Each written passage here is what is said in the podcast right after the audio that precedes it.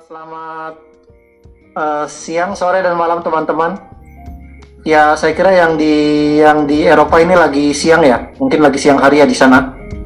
Iya, bisa. Uh, Oke, okay, ini ya ini kita mau lanjutin diskusi kajian lalar. Memang ini diskusinya terbatas supaya dapat materinya bisa lebih banyak dan lebih apa namanya lebih dalam lah kita kajiannya. Nah ini kita kenalan dulu sebelum masuk. Inti kita kenalan dulu. Saya Muhammad Subhan, saya ketua uh, ketua divisi kajian di Komisi Pendidikan. Uh, saya kuliah S2 di Nottingham University di Malaysia. Selanjutnya ada Mas Hasnan, Mas Hasnan, halo, Hasnan. Halo, halo. Halo, halo kenalan dulu kan? Kenalan dulu. Saya Silahkan Hasnan Bahtiar. Hasnan Bahtiar. Saya alumni S2 di NU uh, Center for Arab and Islamic Studies Middle East and Central Asia sudah mengajukan proposal di European University Institute di Florence untuk PhD kerja di UMN. Nah selanjutnya uh, Mas Heru, Mas Heru, silakan Mas Heru perkenalan. Halo, uh, selamat siang Halo. semuanya. Assalamualaikum warahmatullahi wabarakatuh. Kenalkan saya Heru Maulana. Uh, saat ini sedang PhD Matematika bidang kajian stokastik dan modeling di University College Cork, Irlandia di kota Cork. Uh, asal dari Indonesia di Padang. Staf pengajar di Universitas Negeri Padang jurusan Matematika Oke, okay. terima kasih. Oke, okay, mantap. Oke, okay, terima kasih Mas Heru. Oke, Mbak Puspita silakan Mbak. Mbak Puspita okay, silakan. Okay. Thanks. Halo, Assalamualaikum warahmatullahi wabarakatuh. Saya Tadi Permatasari.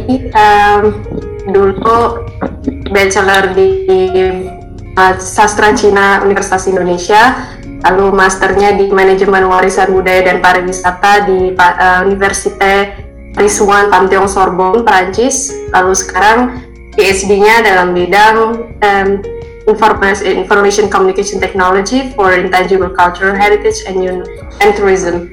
Jadi saat ini lagi memegang proyek um, dokumentasi um, ya seluruh motif batik di Indonesia dengan maknanya uh, dan untuk Intangible Cultural Heritage yang menjadi proyek, uh, proyek UNESCO untuk Intangible Cultural Heritage di negara lain juga. Uh, saya dosen Trisakti untuk kajian bahasa Mandarin dan yang kedua kajian Sustainable Tourism dan Creative Thinking. Nah, tema kali ini juga saya kira sangat menarik, yaitu tentang masalah uh, masalah profesi dosen, masalah profesional dos, uh, profesionalisme dosen antara produktivitas dan tantangan administrasi. Nah, tema ini kita angkat karena berdasarkan kajian di tim internal uh, eh, PPI apa komi, uh, tim kajian Komisi Pendidikan PPI Dunia itu kita diskusi bahwa ternyata ini menjadi masalah serius karena uh, ada beberapa dosen yang uh, mereka ingin produktif tapi terjebak sama administrasi. Nah nanti model diskusinya adalah bahwa nanti akan saya berikan gilirannya. Yang pertama nanti Mas Hasnan, Uh, yang kedua nanti Mas Heru, yang ketiga Mbak Puspita. Masing-masing antara 10 sampai 15 menit. Nah, setelah itu kita diskusi bebas nanti saling bertanya, saling memberikan respon. Nah, di sini nanti peran Mas Ahmad, Mas Januar dan uh, Mas Randi akan sangat penting nanti di mereka yang akan uh, memberikan pertanyaan ataupun memberikan saran, memberikan pandangan untuk uh, untuk menentukan arah diskusi kita. Selamat malam teman-teman. Assalamualaikum. Uh, saya Hasan. Saya pikir uh, tugas administrasi dosen itu kayaknya sejalan dengan produktivitas. Uh, yang kita tahu kewajiban dosen itu melaksanakan tridharma perguruan tinggi, mengajar, meneliti, dan mengabdi. Sementara yang kita nggak tahu atau kayaknya belum deh kalau dosen-dosen muda itu tugas manajerial kayak mengelola perusahaan. Kebetulan saya dosen di Universitas Muhammadiyah Malang dan Muhammadiyah punya 177 universitas di seluruh Indonesia. Jadi ini agak beda mungkin dengan um, universitas negeri atau universitas swasta lainnya. Dan tugas yang lain yang nggak disebutkan uh, adalah catur dharma. Jadi kita punya ada istilah leadership ya. Tapi leadership dalam konteks Muhammadiyah itu al-Islam dan kemuhammadiyahan. Jadi kita bekerja dalam tiga ranah. Yang pertama um, pendidikan, yang kedua kesehatan, yang ketiga filantropisme. Nah, ini kayaknya beda banget sama tugas dosen di Australia dulu tempat saya belajar karena Australia itu semua dosennya kontrak kerjanya ada kontrak tertentu berapa tahun sementara di Indonesia ada dosen luar biasa ada dosen kontrak ada dosen um, apa namanya dosen tetap. Nah bagi para profesor ada profesor biasa um, uh, porsi mengajarnya lebih besar ketimbang penelitian. Sementara profesor riset uh, porsi penelitiannya lebih besar ketimbang mengajar. Sementara untuk pengabdian itu opsional apakah uh, seorang profesor itu setuju dengan tanggung jawab intelektual apa enggak itu opsional betul-betul menjadi kemerdekaan independensi para profesor kalau saya belajar dari Stanford um, saya pernah membantu seorang dosen dari um, Universitas Nasional Singapura. Kebetulan saya jadi asisten penelitinya. Dia ada project riset di Stanford University. Um, jadi memang di Stanford itu di apa ya orientasinya menyiapkan para sarjana yang siap mengabdi pada dunia dan kemanusiaan global. Jadi orientasi pengabdiannya kuat banget nggak hanya mengajar dan meneliti tapi juga pengabdian misalnya Stanford mencari calon sarjana yang punya apa independensi berpikir uh, leadership kemudian apa civic mindset orang baik lah kira-kira gitu. Nah bagaimana dengan pengalaman saya di UMM jadi saya terus terang diangkat sebagai dosen pada Maret surat saya keluar setelah keluar um, penyetaraan ijazah dari Kementerian apa namanya um, uh, Ristek Dikti.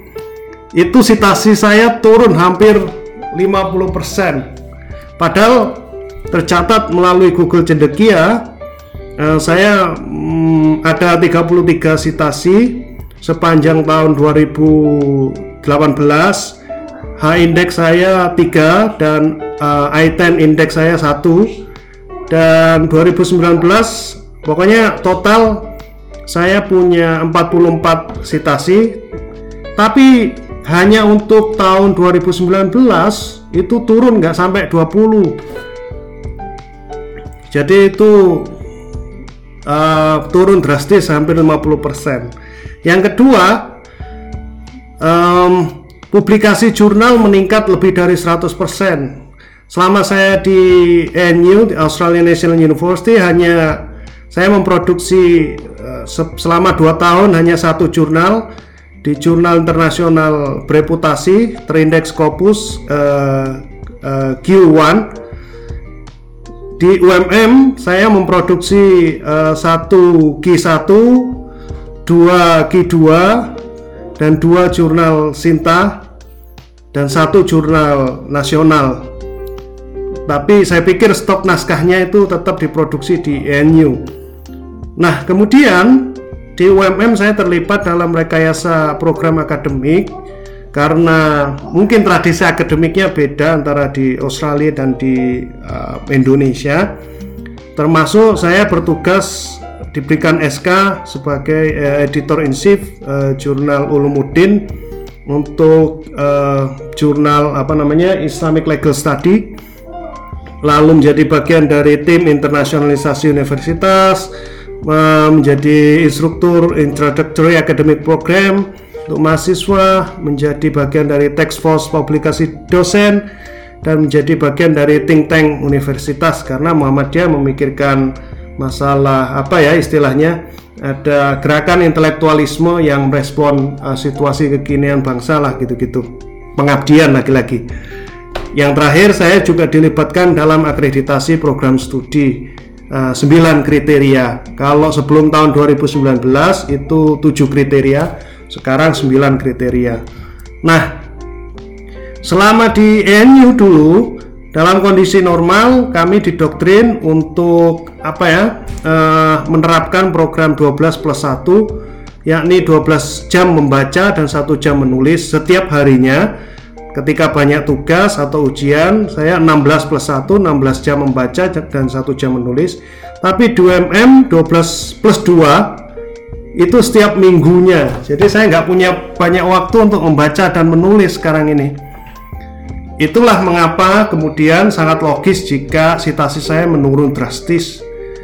Nah, saya mengklaim administrasi sejalan dengan produktivitas. Jika sudah asisten ahli pangkatnya 3P lalu dengan uh, produksi jurnal internasional yang banyak bisa lompat ke lektor atau bahkan lektor kepala dengan jumlah skor tertentu. Sayangnya administrasi kopertis yang biasanya saya yakin uh, teman-teman sekalian uh, biasanya melewati uh, administrasi kopertis uh, Ristek Dikti yang kebetulan berbeda dengan fakultas saya Fakultas Agama Islam Studi Islam yakni melalui Kopertais. Jadi kami nggak di bawah Ristek Dikti tapi di bawah Kemenak Kementerian Agama. Masalahnya adalah administrasi dan birokrasi di Kementerian Agama itu lebih santai uh, belum terdigitalisasi. Jadi semua berkasnya berkas material yang bisa dikerjakan satu bulan oleh Ristek Dikti itu di Kemenak di Kementerian Agama bisa dua tahun. Dan itu merepotkan sekali sebetulnya sejujurnya. Nah uh, ketika mengikuti apa namanya um, akreditasi program studi maka sebetulnya kita uh, apa ya uh, mau tidak mau ya harus mengambil tugas manajerial uh, jadi program studi itu menjalankan perusahaan seperti apa namanya direksi-direksi. Sementara yang menulis laporan evaluasi diri itu ya apa ya komisarisnya. Jadi kita terlibat dalam dua hal sekaligus, menjalankan dan mengevaluasi. Nah ini skemanya agak ribet, tapi saya nggak akan ceritakan ini, tetapi sangat menghabiskan waktu dan kalau boleh sedikit curhat misalnya itu saya kalau 24 jam saya menghabiskan waktu 20 jam untuk sekedar uh, mengisi data-data statistika uh, keperluan akreditasi. Kemudian e, melengkapi bukti-bukti ini yang berat kalau nggak rapi. Kemudian e, menulis narasi mengenai evaluasi akan apa penyelenggaraan e, program studi itu sendiri. Jadi manajerial tapi ini mengasihkan banget e, sangat menantang bagi saya dan teman-teman yang muda. Jadi kita tahu sebetulnya mengelola perguruan tinggi ini nggak nggak nggak semudah yang kita pikirkan. Sekedar mengajar membuat kurikulum uh, mempublikasikan buku buku ajar mempublikasikan melaksanakan riset kemudian mempublikasikan naskah akademik jurnal ikut konferensi dan lain sebagainya jadi ada banyak hal yang bisa kita apa namanya hadapi di Indonesia yang saya yakin ini berbeda dengan tradisi uh, penyelenggaraan pendidikan tinggi di berbagai universitas di luar negeri. Nah, teman-teman sekalian, uh, ini saya nggak bisa ceritakan terlalu banyak karena ini panjang sekali. Kesimpulan saya, walaupun sejalan, saya harus segera merdeka dari rutinitas, yaitu ya saya nggak punya cara lain kecuali harus pergi. Saya sudah ngajukan berbagai proposal dan kalau bisa nggak pulang dulu tapi mengikuti beberapa kali proyek uh, postdoktoral terutama untuk mempublikasikan disertasi. Saya pikir itu dulu. Mudah-mudahan nggak um, kepanjangan saya kembalikan ke uh, moderator.